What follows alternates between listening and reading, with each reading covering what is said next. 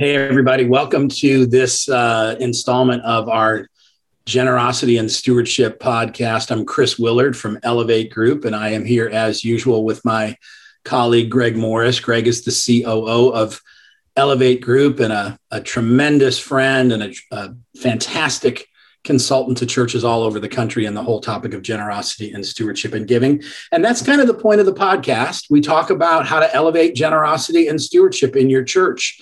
We think that uh, churches, church leaders, pastors uh, really have an opportunity to call people up to a higher level of engagement. That's why we call our organization Elevate Group.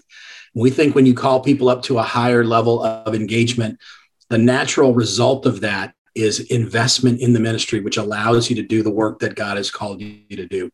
And so, um, that's the kind of work that we do at Elevate Group. We'd love to help you if, if we can in any way. You can reach us at elevategroup.us and we'd be happy to serve you.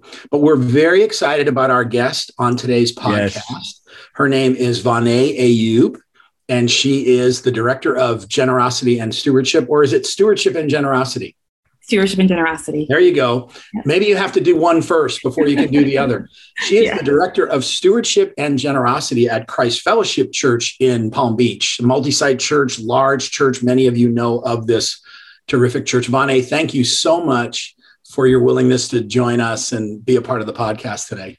Absolutely. I'm excited to be here. Thanks for inviting me you know just for fun let's let's tackle that sort of thing that we we kind of wobbled into there at the beginning that whole idea of generosity and stewardship or stewardship and generosity before we began the podcast greg and i were commenting that we think it's we think it's really cool and good that your title has both of those words mm-hmm. in it you're the director of stewardship and generosity and and it's significant isn't it? That because those two words are not they're not synonymous though they go together don't they? Yes. Yeah and i really believe because stewardship it identifies the people.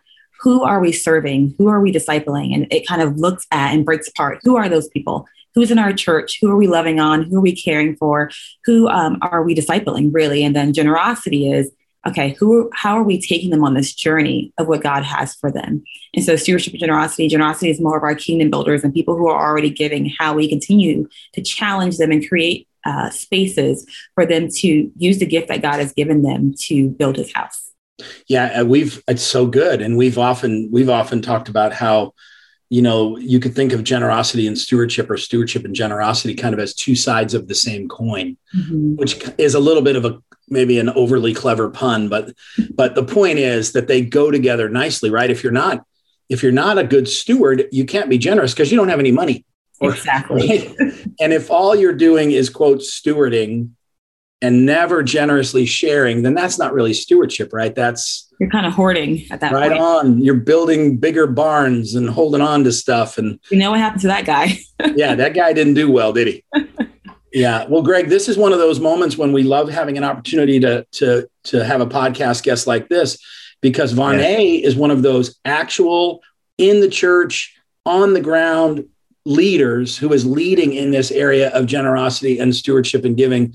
And that's a hugely important role, isn't it, Greg? It really is. That's where I mean, it really is where the rubber meets the road. And and I mean, you know, we talk about stewardship and generosity a lot, but I love uh, when the churches say, "Hey, we're gonna we're we're gonna have somebody who is overseeing that part of our church, that part of our our church's development, because it is it is a discipleship element. I mean, I think it's you know, there's I've always you know heard you've probably heard it said you know there's three conversations in in, in discipleship. You know, the conversation of the mind, the conversation of the heart, and the conversation of the pocketbook. Um, and sometimes yeah. we get the first two, we do real well with the first two, but that one, the, the conversation in the pocketbook, sometimes we forget about. And so yeah. I love when they have somebody in your role, Vonay. That's awesome.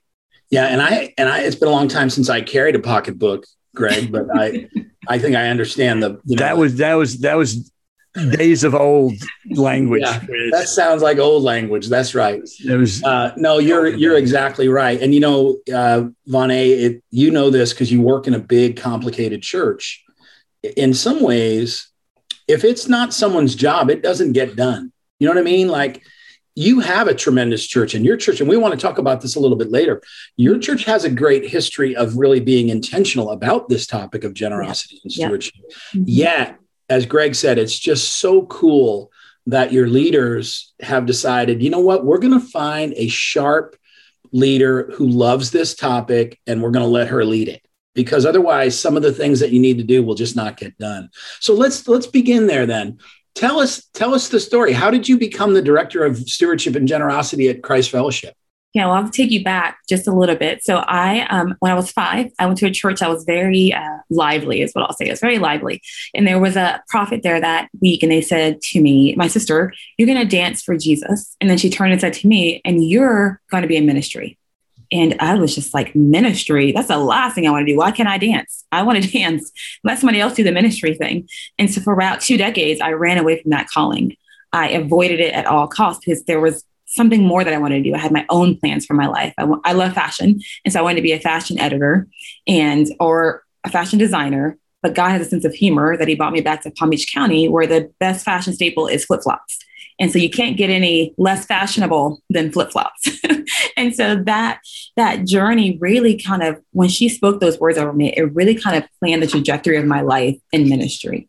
And so for five years, I spent time as a discipleship director and a group's pastor. And really in that that time, I I found myself always loving people, serving people, helping them with their time allotment. How do you steward your time? How do you make a budget? Financial Peace University. I love Financial Peace University mm. and the Ramsey Solutions team. Uh, I found myself in our assimilation class teaching, uh, it's called The Journey, teaching on giving. They always gave me giving. I didn't understand why. And I loved it so much. I'm like, yeah, I'll do that session, not knowing that it wasn't normal that people don't normally like to talk about money. like, what's wrong with you guys? This is great, you know. And and then also um, in the teaching on platform about giving, how we would do our offering setups in that moment. I would get to do a lot of that. And then five years in, I really felt like God was saying, it's time for you to do something else. It's time for you to do more. I need you to step into something greater. And that's when Betsy and Dave, that we mentioned uh, in our, previously, the Lonsberries, stepped in and said, hey, and invited me into the stewardship journey which was humbling because when you think about stewarding God's people, stewarding his children, but also stewarding his house, there is a there's a weight that comes with that. Mm-hmm. Because it's not just about money, it's about stewarding people's lives and teaching them what God has to say about this area of time, talents, and treasures about stewardship of all of their entire lives, how they use the gifts that he's put inside of them to, to love people outside of the church, but also to build and serve in the church. And so I really kind of fell into it and kind of went kicking and screaming the entire journey.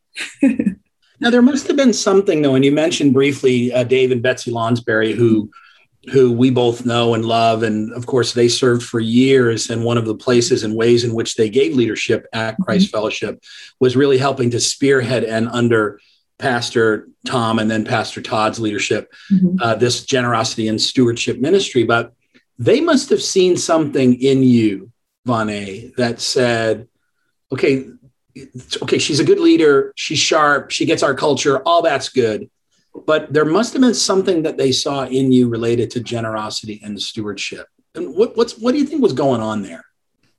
Just how I talked about it and engaged it. Honestly, we were me and my husband were already part of the Kingdom Builders team before I stepped into the role, so we were already, you know, stretching ourselves and trying to figure out, okay, God, what do you have for us personally next? Um, as a discipleship pastor, I would bring uh, Betsy and Dave down to teach more on, hey, after I took FPU, what's my next step? How do I become more generous? And I think just because I was engaging them on the conversation and also about the millennials, engaging them on how do you how do you reach my generation? We're different. What are you going to do differently to help us? And Betsy mentioned that to me years later after I started in this role, that that really kind of hit her heart when I said, "What are you doing for us?" You know, mm. because we don't, we're not in the Bible Belt. We're in the most unchurched part of the country and so, speaking to the generations, but also to the people that you're serving differently, I think me just having those conversations helped them see that it was more than just a girl serving as a discipleship pastor. It was someone who really loved people and they're helping them on their journey. Mm-hmm. Yeah, that's awesome. So, I, Vonne, I think you you kind of answered a little bit of this, but I mean, it, it sounds like generosity and stewardship's kind of always, or at least for a long time, been a priority for you. Is that the, would you say that's the case? Well, yeah, I started tithing when I was 13, my first job at Chick fil A. Actually, I was 14. But it's with my dad. It really, he instilled that in me. He would always say, put God first, things happen for you. Put God last, things happen to you. And honestly, that was more of the fear of God in my heart than it was of obedience. So I had the head knowledge of, hey, this is what I do. I remember teaching my friends about it when I was young. Hey, this is what I do before I go shopping. I have to tithe. And they just be like, why would you give the church your money? That makes no sense. But to me, it was just the natural outpouring of what I was taught. And so as I grew up and really decided to um, trust God in this area, not just a head knowledge, but really going from my head to my heart, that transition really helped yeah. for myself. Mm-hmm. Awesome. So you mentioned your dad. Was there somebody else in your life that modeled that for you? That kind of modeled as you as you kind of your as your generosity journey kind of began to be shaped and matured? Was there somebody else who modeled that for you? I know your dad, you mentioned that, and that's a great, great one, obviously, but anyone else? Pastors Todd and Julie are probably the most generous people, and Pastors Tom and Miss Donna. They are such generous people, and they model that. I call Pastor Julie the uh, gift fairy because anytime you're with her, she's bringing you a gift she's loving on you and she's so grace filled. And I just, they are just so generous. And I think modeling that, how they love on their staff, how they love on the community, love on pastors within our community is just beautiful to see that they have a heart of generosity. And so it just overflows into their team, into the people around them. Yeah, that's really good. I'm, i want to pick up on something that you said a minute ago, Greg. Maybe you caught this. Did you hear Vonne say that when I was a kid, I would teach my, my friends how I was doing my giving? I'm I'm sitting here looking at I'm picturing this 14 year old young woman who's who's working 10 or 12 hours a week at Chick-fil-A and is making three bucks an hour, whatever it was back in the day. And she's thinking, I got to tell my friends about this. Like they need to know about stewardship and generosity. That's awesome. That's not normal, Vonne. That's weird. I, now I know that it's weird, but I'm a strange, strange person. Isn't it great though? Isn't it, it great, great, that from the from the earliest days of your, you know, not only did your dad and your family instill this in you, and you know, it's also interesting. Yes, yeah, sometimes it begins out of this sense of awe or fear or a concern to not go wrong. But as time went on, it became a heart issue for you so much that it was overflowing into your conversations with your friends. I think that is so cool. Hey, if you're just joining us, by the way, I'm, I'm uh, we're we're gushing over uh, our guest today, and her name is Vonne Ayub, and she's the director of stewardship and generosity at Christ Fellowship. Of course, many of us know Christ Fellowship as a a very large uh, multi-site church in Palm Beach, Florida, Palm Beach uh, area, surrounding area, and um, I want to talk about I want to talk about the church for a minute, if I could, because you mentioned a moment ago kind of the model that has come from the from the most senior leadership level at Christ Fellowship, and I have had an opportunity to engage over the years uh, with uh, with both Pastor Tom and Pastor Todd, mm-hmm. and I can affirm what you just observed, which is these are people that have been very intentional over the years about teaching and modeling generosity and stewardship. Mm-hmm. Um, uh, what else? To what else might you attribute Christ Fellowship's um, success in this area? Because uh, I want to be clear with people. You might hear Palm Beach, Florida, and think, you know, this is sort of the lives of the rich and famous, but this is a very big church, a very diverse church, a very economically diverse church. This is not a rich church per se. Mm-hmm. Yes. Right. So, yeah. so talk about what are some of the, the factors do you think that have contributed to Christ Fellowship doing this so well over the years? Yeah, I mean, Pastor Todd did a whole entire journey for himself of what was his generosity story. You know, really uh, working out with God. What do I believe about this area of generosity? Do you am, am i believing you here? Am i trusting you in this? And really wrestling to the ground himself and having a story. I think it's so important that if you don't personally have a story it's hard to articulate vision for a story. It's hard to share how to have a generous culture and how to create stewardship if you don't have a story for yourself. So i think it starts there. Which is saying okay what has god done in my life? And he did that so beautifully so he could take our church family on a journey. I think also um, what what we really established at the beginning was that stewardship wouldn't be just a ministry over here on the side. that if you think about an organization, there's a pie, that there's pieces of the pie. So we have stewardship, uh, we have students, we have uh, children's, we have young adults, we have groups, whatever it is. That stewardship wouldn't be a piece of the pie, but it would be the filling in the pie. You know, it would be a part of every single thing that mm. the pie, you know, we were reaching every single part. We're not just over here siloed, but we're influencing every single ministry and how they actually do uh, ministry. I think that was the first thing. But then also creating on ramps for people wherever they are in their journey. That's the most important thing is saying, you know what, we see you, we're watching who you are, and we're creating our stewardship ministry. We're creating our resources and the things that we're providing to you based on where you're at on your journey. And so, very practically, if you have never given before, the Malachi 310 challenge is your first step. Hey, test God in this.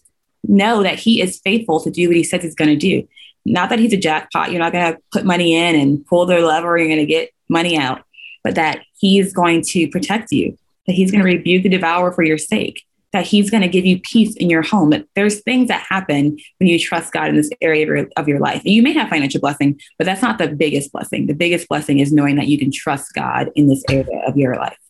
The second practical thing is uh, first time givers.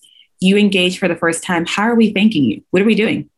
are we acknowledging that you actually gave? The mm-hmm. next one would be um, those who want to give, but they can't give. And that's where Financial Peace University comes in. If you want to be generous, you hear what we're doing for offering setup during the Sunday service, and you say, you know what? I love what we're doing with our giving, but I can't give yet because we're in debt. We're so in over our heads. We're in a mess. I can't give. So we give you resources, Financial Peace University. And once you take Financial Peace University, there's Legacy Journey. Then we go to our faithful givers, and every church has a group of faithful givers. And those are people who are uh, tithing, who are giving regularly, who really make up your budget. What are you doing to thank them? How are you showing them on an ongoing basis what their giving is going to? And I think that's that's one of the most important groups. If we reach anyone, we're reaching them because they're the ones who are sustaining the church, sustaining what we're doing in vision. Uh, the next one is our financial leaders and our kingdom builders is what we call them. People refer to them as legacy uh, givers.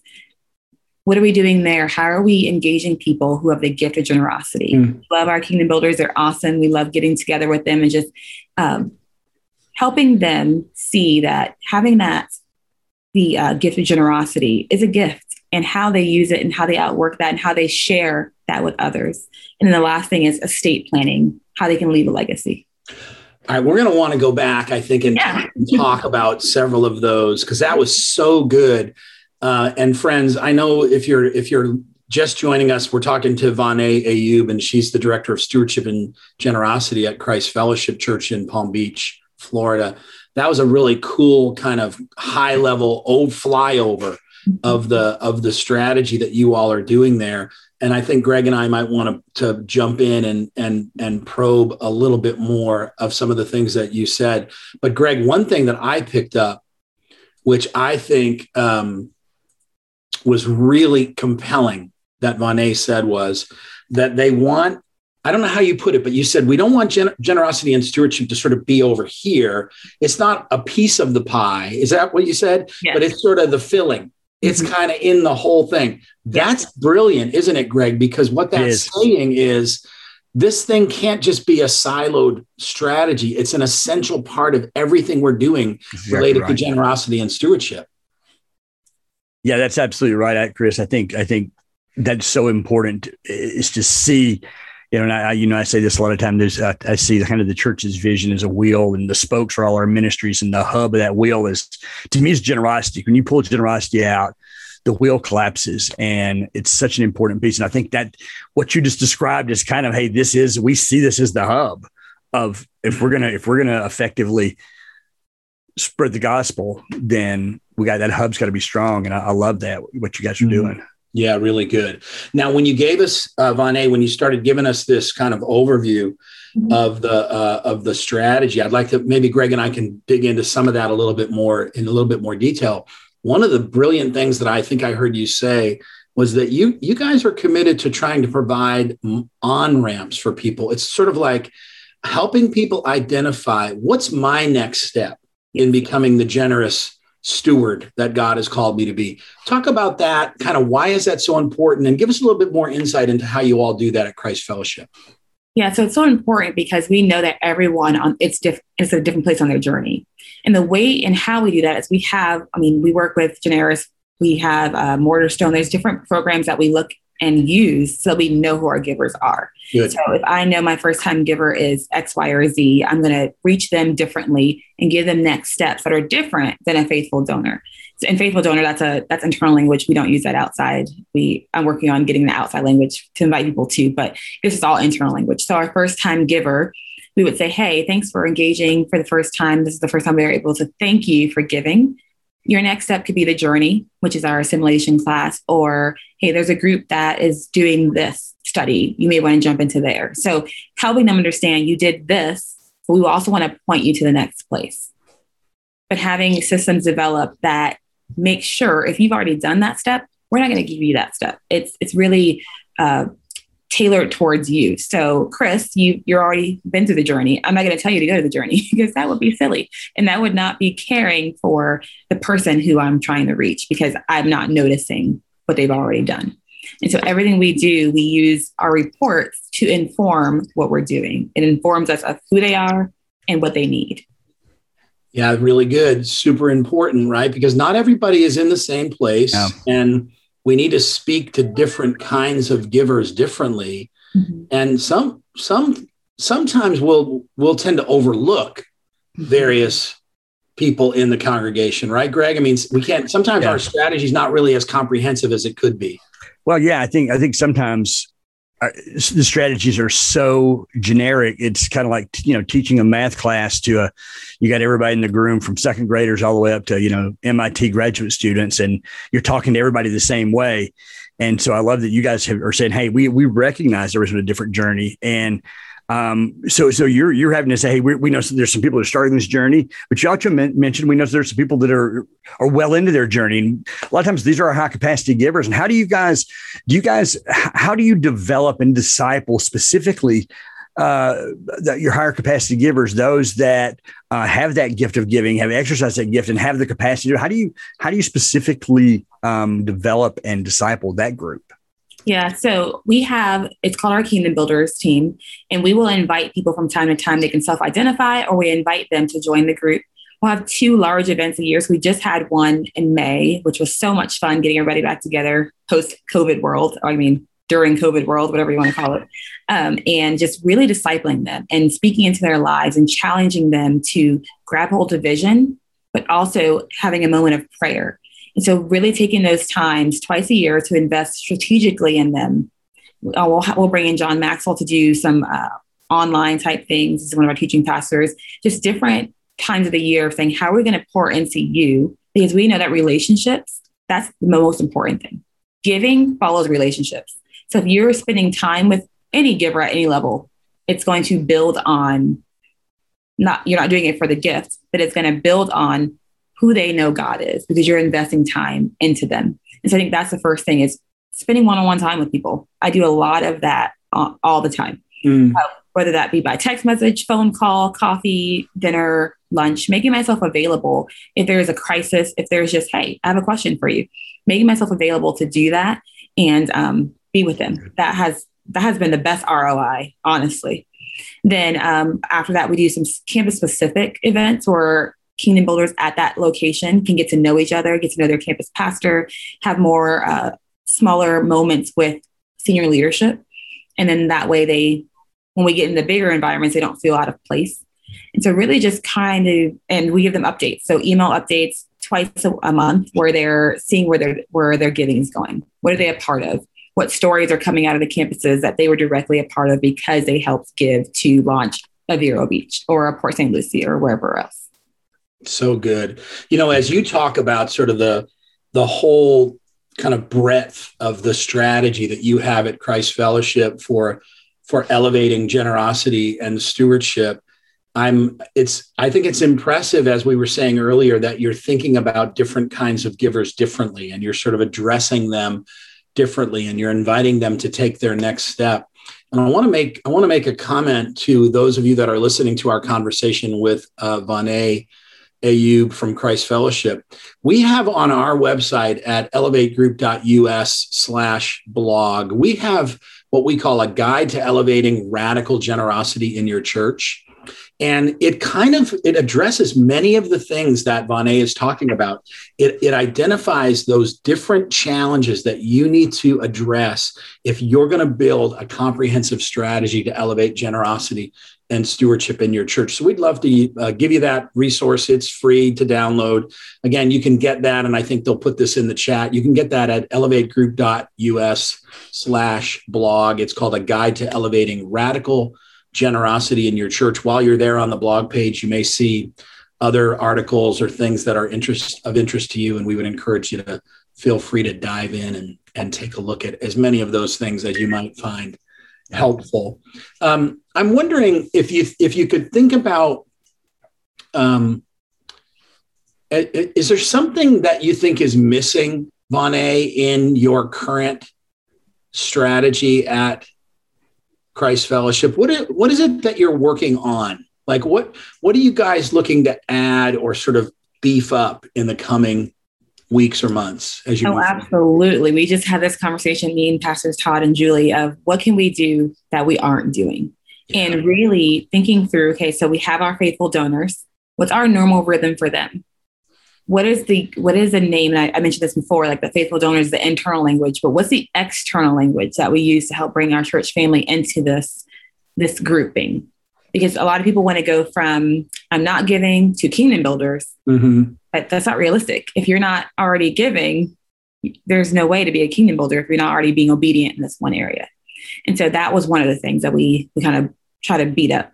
The other thing was resources, smaller snapshots that people can jump into um, videos before they get to Financial Peace University. Because we know getting from being in debt, not knowing what to do, to jumping into FPU can be a barrier for some. Mm-hmm. And so, really creating some resources. Pastor Julie is really passionate about creating some resources that are short, that are insightful, that just help people know what generosity is before they step into FPU. But one of the things, the biggest thing was last year during COVID, I said to the Ramsey Solutions team, like, hey, I need you to help me figure out a way to help our people. They're not going to jump into FPU in this moment because of the price and because of they're already in financial straits. Like they're already struggling. So I need you to help us find a way to one, show it online, and two, make it either free or very cheap. And so, really working with Ken Schaefer, who was with that team, he's uh, doing something else in the world now, but really working very closely with him and arguing him down until he gave me what we really needed. And now other churches are using that too. Is just, hey, we want to make sure that FPU is available for people at a price that works for them. Yeah, we we know Ken. We love Ken. He's one of the good guys, and yeah. uh, and it's interesting. And FPU is great, isn't it? I mean, FPU has been a wonderfully good tool. Do you guys use? But you, I think you made a good point it's for some people it's kind of hard to say okay i think i'm going to sign up for the fpu class because it's a little bit of a you know you walk into the principal's office kind of a vibe you know? Yeah. do you guys do are there any other resources or classes that you use on a on a more regular basis? Not at the moment but we're going to start writing some of our own. Yeah. okay very cool. That's good. I, I, know greg has a question he wants gonna wants to ask you about um, engaging younger givers and so i want to we want to get into that with you. But it occurred to me you've mentioned pastor julie a few times and i know that she has a heart for generosity and stewardship of course before you were in your role betsy lonsberry was doing giving leadership to some of these very same issues mm-hmm.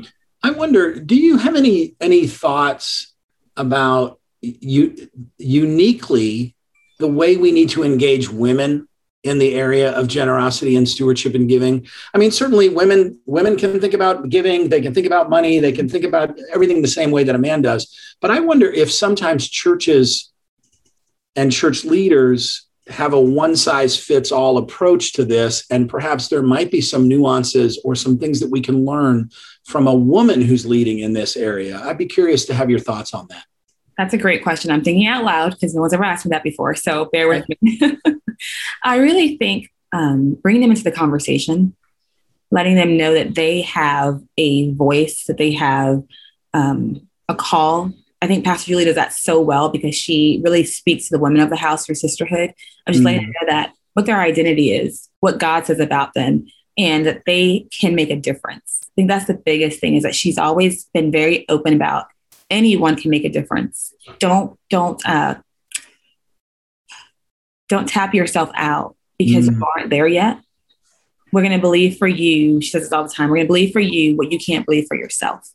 And I think when you enter into that type of atmosphere where people are always speaking that over you, like, we're going to believe for you, even if you don't believe for it for yourself right now, we're going to believe it for you. I think she's so good at that. And I think it just, again, it trickles down to everybody else that we are going to reach women. We're going to call them up. I, I know there's, there's one lady that I um, found during COVID that she was already generous. But I said, you know what? I'm going to spend some time with her. And she is, has just been blossoming because I have chosen to have one on one time to learn her story, to hear what she's doing. She's a business leader in the community, very, um, very high capacity, but wouldn't have noticed her if I, I wasn't watching and I wasn't being intentional about the relationships and building relationships. And she's just fantastic. But it all comes back to hey, how are we noticing people? And then how are we spending time with people? I think there's no difference between men and women. It's just what's the investment? And do we have somebody who is able to invest in them? Or is our entire staff the same gender that we don't have someone who can do that? You know, that that kind of makes it hard to do. Yeah, that is so smart. I think you're exactly right. Everybody getting invited to sort of engage, everyone getting invited to speak into the process, everyone's input being sort of valued uh, and everyone being discipled, I think, is kind of the key. Um, you know, and Greg, before we go into the question about younger givers, maybe this is a good time for us to loop back. We had a great question from one of our participants who's listening in. And so, again, if you have any questions for Von A, we would love to be able to uh, run some of those by her. As you can tell, she's good at thinking on her feet, which she just did a moment ago. But here was the question, and I'll paraphrase some of this that our uh, participant asked. Uh, it says this that nonprofits engage kind of in best of class donor development. So, is it appropriate or common for churches to approach donors who have capacity for large gifts and sort of develop the relationship with those donors in preparation for an ask? And, and toward that end, are there any resources that you can think of that would help guide church leaders to make the most of that without tipping over, and this is where I'm paraphrasing a little bit, but without tipping over a, uh, from fund development to church, you know, like you want to do it as a church leader. You don't want to do it as a fundraiser, right? Mm-hmm. So how do you do that, Vane? How do you, how do you, what is the process of engaging or developing a relationship with somebody who may have the capacity to give? How do you think about that? How do you do it? where might be some pitfalls that you would encourage us to avoid, things to think about? Well, the first thing is this uh, Jim Sheppard says, generosity comes from the heart of the giver, or else it's just fundraising. I love that quote because if if it's just fundraising, the giver already knows that. They know why you're engaging them. They they can see right through it. They already know that they're high capacity. You don't want to lead with that. And so what I do for our campus pastors is I will tell them, hey, there's a person at your campus that is high capacity. They've been giving, they gave their first major gift, blah, blah, blah, blah, so on and so on. And so they are the ones who engage with that donor because it's natural. It's more of a, hey, I already know you're on my campus. I've already seen you. And I'll always say it's a discipleship opportunity. It is do not ask them for money, do not talk about money. It is not about that. Re- giving follows relationship. So it's not engaging someone because you want something from them because you know that they are high capacity. It's engaging them because you see there's potential for a relationship. It's a natural relationship. It's not Greg is going to go have lunch with Fred, who's 22, because he knows he's a high capacity. He's in, he's in tech fields. He knows that he can get something out of him. That's not a natural relationship. Mm-hmm. Greg would want to grab maybe Brooks and say, Hey, Brooks, can you have lunch with Ken? Or I forgot who I named the guy, whatever. Mm-hmm. you know, because that's a natural relationship. And so making sure that when you're doing it, it's, it doesn't feel awkward. It's a discipleship relationship. Yeah. And then as you disciple them, it may be three to six months before it's even a conversation, if it's ever a conversation. Giving will follow a relationship anyways. Yeah, I love that you quoted our dear friend Jim Sheppard on that because he, he's right that that this is about discipleship. It isn't, it isn't about fundraising. And it's also okay to do, right? Right, Greg? Like James Absolutely. says, James says, don't show favoritism to people based on wealth. So let's not do that. But that's not the same thing as engaging people that God has blessed with wealth and inviting them to give and to give generously to the kingdom. That's a different story, right, Greg? It is. Yeah. I used to joke with our, our worship pastor at a or church a few years ago. He had all, he would have all these lunches and and little build relationships with all these musically talented people, right? That could you know benefit his ministry and, and work in serving his ministry. But he never he would never invite me for lunch because I have no musical ability at all. I always joke with him, "Why you, you don't like me? You know because I don't you know you never take me to lunch." But I get it. I mean that's so my point is. You know, sometimes we invest in those who have certain gifts, those who have the gift of musical talent, those who have the gift of teaching, those that have the gift of prayer, those that have the gift of different things, working with children, working with youth. We invest in it. It's, it's no different. So it's not about favoritism. It's about saying, hey, we've recognized a, an area that you have capacity in. And then not just dollar signs, but you have the capacity to actually do something spectacular, something really special in this area. So influence because, vision. Sorry, say, say it again, Monet. Influence vision. Absolutely. Bringing them into the conversation. That's perfect. Exactly. They, they're helping us do what we're, what it is God's called us to do. They can, they can play a role in that. So I love that. Um, kind of along those same lines as, as, and, and I'm, I'm, I'm appreciate that you felt like it would not be good for me to take that 22 year old to lunch because probably because we're, we're too close in age, probably, and that's probably what it was.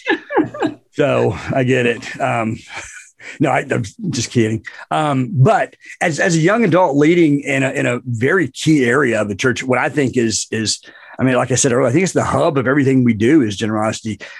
But um, what insight do you have about how do you, how do you, how do you lead your peers? How do you engage millennials and other young adults in the area of generosity and stewardship? Because that can be a different conversation than it is for other groups of people sometimes. And, and there's, they're, they're looking at through a different lens. They're looking at it from a different angle. And uh, what insight do you have about engaging that group of people? Yeah, well, first, my young adult card was removed a few years ago. They didn't give me a donut at the young adult table. I'm, oh, the, old no. lady. I'm the old lady now. And I'm like, when did that happen? Oh my goodness. But I think the first thing really is getting transparent. Millennials and young adults, they really value transparency. And I think we mentioned outside organizations before, the nonprofit world. I think uh, Charity Water does this really, really well. Scott Harrison is great at this of painting a picture of what you're a part of and how where your giving's going. It's we're in a place now where people you just can't say that the Bible says to give. That is great. Yes, we we understand that. But millennials and the generations after millennials, they want to know, okay, what are you doing with the dollars? How am I a part of this? I don't want to just know what your church is going to do. Like, I don't want to pay your bills. You know, I want to see how I'm making a difference. And then that's the starting there is in realizing, hey, their mindset is different. They they know the church is great. They know that they're called to build a church, but leading what the Bible says doesn't help them because they don't know what the Bible says. A lot of them aren't actually reading it. and then two, invite them into the conversation. Hmm. How can they be a part of it? What's an actionable step that they can take? So you'll see them out in the community. They'll they'll do community work until they're blue in the face because they can visibly see what their dollars are going to. So inviting them into the conversation, give them an actionable step. And then the third thing is tell stories that make a heart connection. Hmm. Telling stories of transformed lives helps everyone, no matter if they're what generation they're a part of, because everyone wants to see what they're a part of. And I think one very practical thing we did is we changed the language. You hear me keep saying make a difference. We used to say uh, impact your world. And I started saying, okay, impact. That doesn't really connect with me. So I gradually asked them to start phasing into make a difference because mm. everyone wants to make a difference. But impact doesn't impact me, but make a difference does you know, I might be a millennial because those things that you just described, they move me too. And I, I think that's part of the, it might be that that's part of the problem is that we have this thought that millennials or young adults are just some odd species that we don't know anything about. And boy, you got to figure them out. Mm-hmm. But what I hear you saying, Vane, is you're just making an effort to actually engage them. Mm-hmm. Like you're actually just, you're including them Mm-hmm. And and at, by including them and noticing them and engaging them and and and making some adjustments to your language and some of the strategy certainly, mm-hmm. but for the most part, it feels like the the things that you described are things that move all of us. Um, and I think that maybe there's a lesson there for for how we should engage younger givers. I wonder too. We didn't talk about this, but do, do, are you all doing anything intentional, Vane, to try to teach children and and mm-hmm. students what the Bible says about stewardship and generosity? Tell us tell us a little bit about that. Yeah, before I jump there, I forgot one thing. So one of our okay. pastors, he was like, "Okay, we're going to reach younger people. We need to do Venmo. We need to figure out Cash App. We need to be where they are. Right on giving." And I'm like, "Oh, okay, go for it." so that's yeah. that. For uh, children and students, one of the things we really wanted to do was help our students going into college understand what God says about money and helping them take FPU prior to getting to college and getting student loan debt and getting an MS, you know, and just helping them before they step out into that. So that's one thing we're working on. Kids, we're working through, I mean, we had them be a part of Heart for the House, which we gave them these little boxes as one of our giving campaigns, and they were able to collect money to give to Heart for the House. They're a part of that we made a little tiny uh, house that they could play in. So they they really were connecting to the physical heart for the house, but also their boxes. They were able to color that, put their money in. Uh, our team gave them ideas on how to raise money, whether that's a lemonade stand or chores, which I'm sure their parents were happy about. Uh, coloring sheets, just really creating material that connects what their parents are hearing in service to what they're hearing in their environment. Yeah, that is so that is so good. I always think that one of the missing one of the missing uh, elements, one of the reasons why we sometimes whine about the fact that children and students are not excuse me that millennials are not giving at the level which we hoped that they would give at mm-hmm. one of the reasons i think that's happening is because we're not teaching children and students what the bible says about generosity and stewardship mm-hmm. so you know you had a you had you had a family that instilled some of this in you as a child, and that's good. You had a church that was instilling some of this in you as a child, but a lot of these young people are showing up in our churches. And, and listen, if they didn't know what the Bible said about generosity and stewardship and giving before they got here, they're going to have to learn it from us. Yes. And it's so much better if we're going to be sending students to churches all over America and around the world. Man, let's send students that understand what the Bible says about generosity and stewardship because it's it's going to make a it's going to make a huge difference, right? But Chris, I think that's the misconception, though. They are giving; they're just not giving to the church. That's they're connected point. to the church. Their wallets are disconnected from the church because we're not sharing how they're making a difference here. Mm-hmm. So they'll yeah. go give the charity water. They'll give the whole birthday to charity water, to, to drill wells. They'll give all sorts of things to other organizations because they're painting a picture of what they can be a part of. Yeah, that's really, really good. Yeah. Uh, again, if you would like to get that that resource that we talked about that might help you to sort of begin the process of unpacking some of these important issues that Vane has described. You can get that resource at our website. It's elevategroup.us slash blog. And we would love to have you download that. And if we can help you, we'd be happy to. Um, this has just been a tremendously helpful conversation, yeah. Vane. I feel I feel encouraged that there are leaders like you who are going to be taking this message of generosity and stewardship and giving in the church kind of into this kind of into this century with a tremendous amount of enthusiasm and skill and experience. I mean, it's it's really fun to get to talk to you about this, and I, I know that your church must just be thrilled to have you on the team. Well, I hope so. no, I'm just kidding. I know they are. thank you. Greg, anything you want to add before we wrap up?